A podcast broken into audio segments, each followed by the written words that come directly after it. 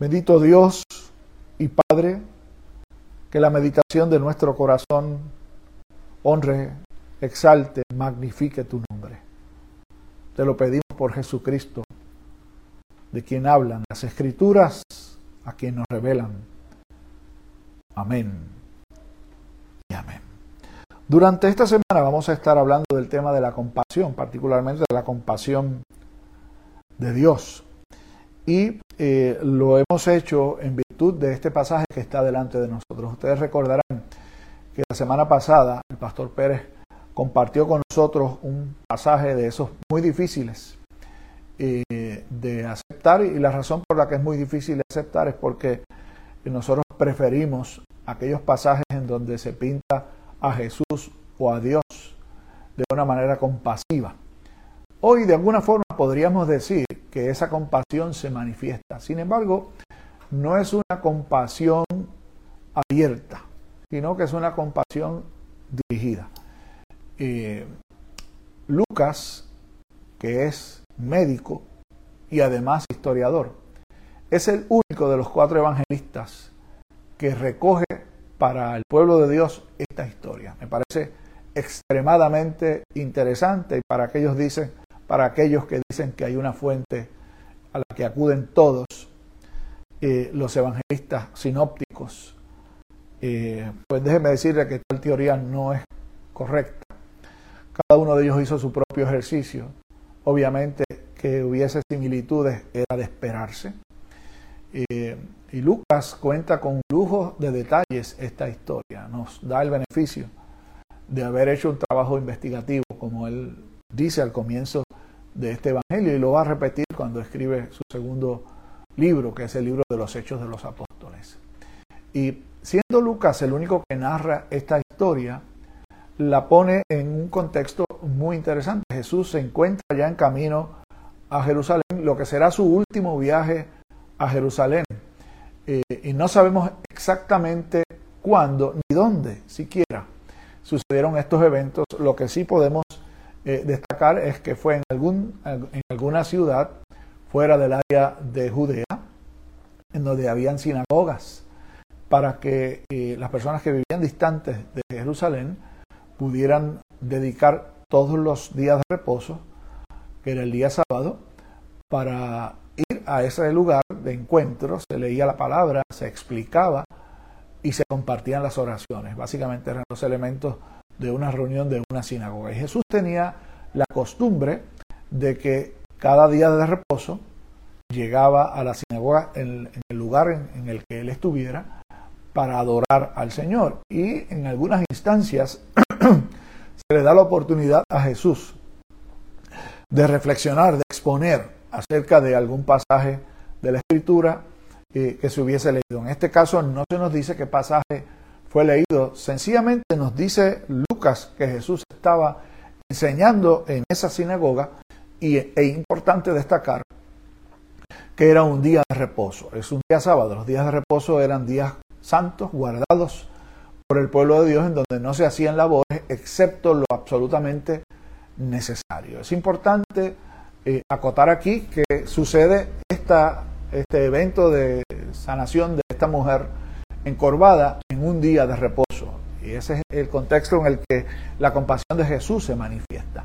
Otro dato interesante eh, a destacar aquí es el hecho de que esta mujer no muestra ninguna señal de fe para que Jesús le sane. Para aquellos dicen, para aquellos que dicen que si nosotros no tenemos fe, Dios no puede obrar, o que nuestra fe mueve la mano de Dios, como un cántico que yo aprendí cuando era muchacho, pero que hace tiempo dejé de cantar. Eh, nuestra fe no mueve la mano de Dios. Ciertamente, en algunas instancias la Escritura nos enseña de personajes que tenían la fe, la, certeza o la esperanza de que el Señor los sanara.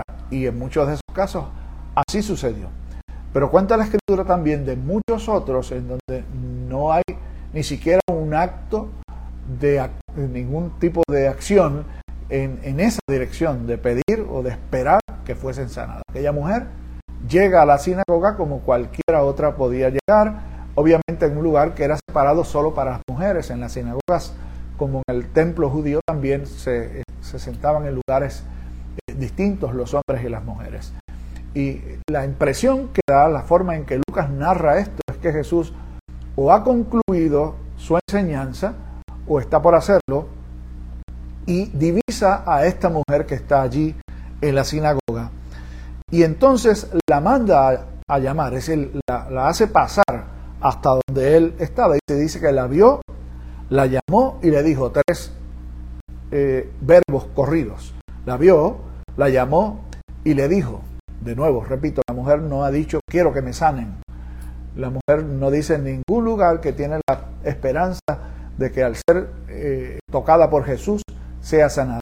Entonces Jesús profiere primero la palabra y luego pone las manos sobre ella. También interesantísimo. De eso podríamos sacar eh, tela un buen rato. Pero aquí están las dos acciones creadoras de Dios. Saben que en la historia de la, de la, de la creación, en el Génesis, Dios hizo con su palabra todas las cosas. Ustedes saben que el verbo de Dios es Cristo.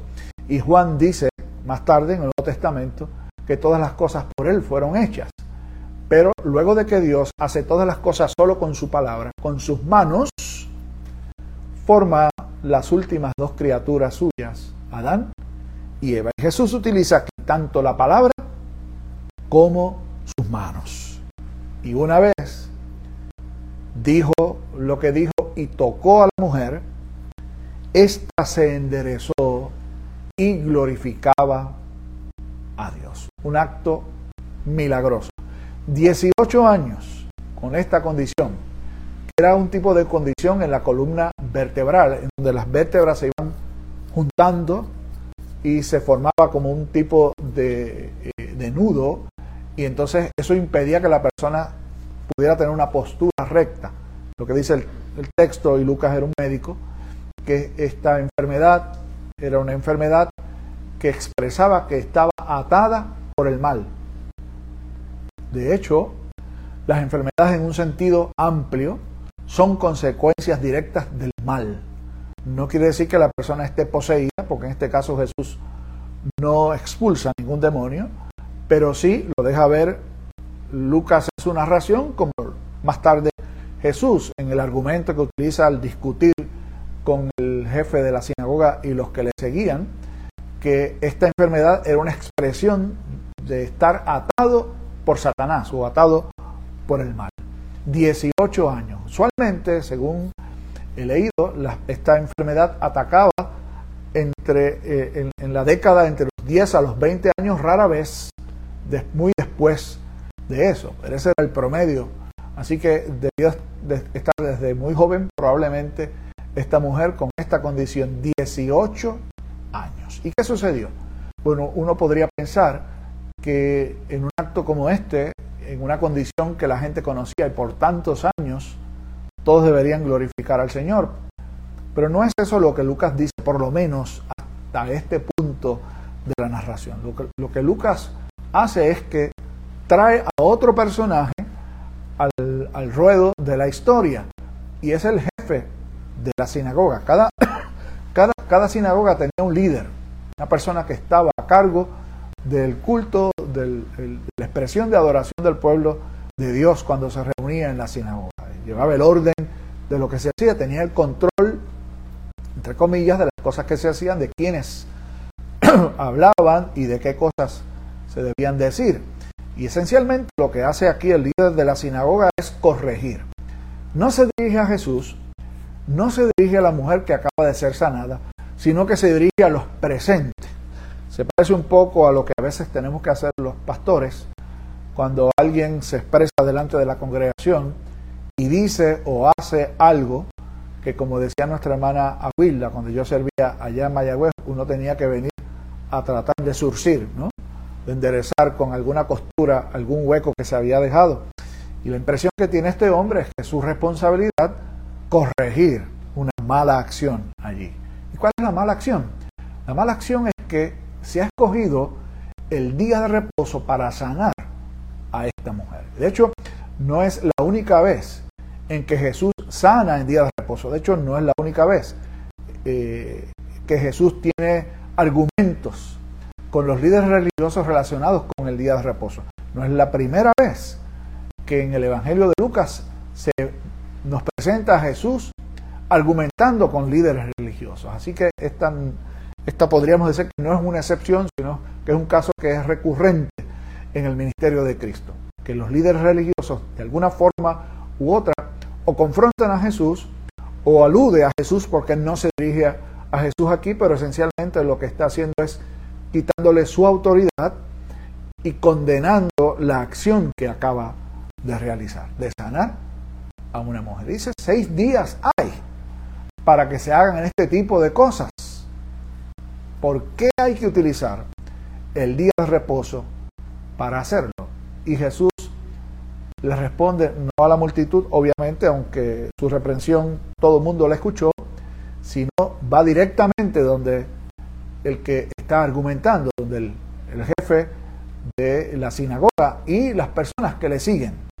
Tenía una serie de acólitos, es decir, de personas que estaban con él, que pensaban con él, como él, perdón, y que eran seguramente de, algunos de los grupos eh, religiosos políticos de la época que se fijaban en que todo el mundo estuviese guardando la ley según la manera correcta a la luz de su interpretación. Y Jesús le dice hipócrita, ¿no hacen ustedes algo todavía peor o similar? Cuando en días de reposo sacan a su buey o a su asno del pesebre y lo llevan a beber agua, lo desatan. Interesante aquí el juego de palabras, ¿no? Esta mujer estaba atada por Satanás. Estos eh, animales, el buey y el asno, estaban atados y necesitaban ser desatados solo por un día, el día de reposo. Y se sacrificaba ese día para desatar un animal y llevarlo a beber. Sin embargo, una mujer que ha estado 18 años atada por esta enfermedad, no se puede desatar el domingo, el día de reposo, perdón, sino que hay que esperar al domingo para hacerlo o, cualquier otro día de los seis días de la semana. Desde luego que no. Y entonces aquí está comprendida una lección de Jesús sobre el día de reposo que aunque no se narra aquí, se narra en otra historia relacionada con una sanidad en día de reposo, donde Jesús establece una gran verdad, creo que es la verdad que debe guiar al pueblo de Dios con, con relación a la interpretación de qué hacer y qué no hacer en el día de reposo. Es que el hombre no fue hecho para el reposo, sino que el reposo fue hecho para el hombre. Dios determinó el día séptimo para que el hombre descansara, es decir, creó el último día de la creación para que el hombre reposara. No hizo al hombre para el sábado o para el día de reposo. Y aquí está la gran lección para nosotros. Cómo Jesús muestra su compasión. Cierto es que muestra su compasión al mirar a esta mujer, al tocarla y al liberarla de su condición. Y ese, como decía al principio, es una muestra de compasión exclusiva, directa. No es para todos los que estaban en la sinagoga, aunque suene fuerte, así es. Porque en ese mismo contexto, y debió ser unos minutos después, Jesús le llama hipócrita al líder de la sinagoga, no a cualquiera, al líder de la sinagoga y a todos los que como él pensaban. Es decir, la compasión de Dios es, es una muestra de su amor y misericordia para aquellos a quienes Él quiere hacerlo. Esa compasión especial, aunque Él tiene una compasión general por todos, los, nos deja vivos, ¿saben? Hace salir el sol, hace salir la sobre buenos y malos, dice el texto bíblico.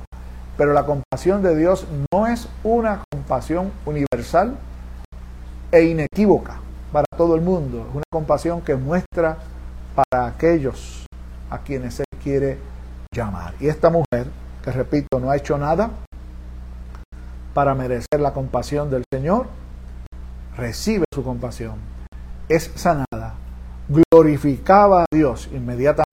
Fíjense que da la gloria al Señor. Y es lo que se va a repetir al final de esta historia. Cuando Jesús ha confrontado a los líderes religiosos, todos allí glorificaban las cosas que él hacía, avergonzando a los adversarios. Llama hipócritas y los avergüenza. Ese es Jesús también, el mismo que mostró compasión por aquella mujer. Hoy, tú y yo que podríamos estar atados por cualquier condición, sin que esto implique la presencia controladora de Satanás. Pero hay asuntos que nos atan todavía. Hay otros asuntos que nos amarran, que nos privan de una verdadera libertad, aun cuando pensemos que tenemos libertad haciendo justamente esas prácticas. Le rogamos al Señor que nos muestre su misericordia, que nos libre de las ataduras de todo aquello que no nos permite vivir en plena libertad y que glorifiquemos a Dios y que otros también le glorifiquen al ver la mano de Dios mostrando su misericordia para con nosotros. Así rogamos al Señor.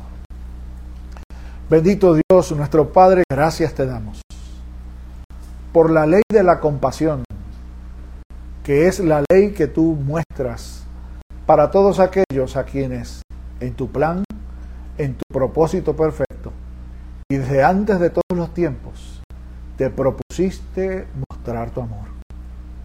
Gracias te damos, porque has querido alcanzarnos como alcanzaste a esta mujer encorvada has querido desatar las ligaduras del el pecado, como a ella, a nosotros espiritualmente, también lo has hecho. Y nos permites ahora caminar rectos, mirándote a los ojos, mirando a los ojos a aquellos que están a nuestro entorno, para que glorifiquemos tu nombre, para que demos honra y gloria a ti, para que otros vengan al conocimiento de la verdad. Ayúdanos a practicar la misericordia como tú has sido misericordioso con nosotros. Te lo pedimos por Jesucristo nuestro Salvador. Que así sea. Amén. Y amén.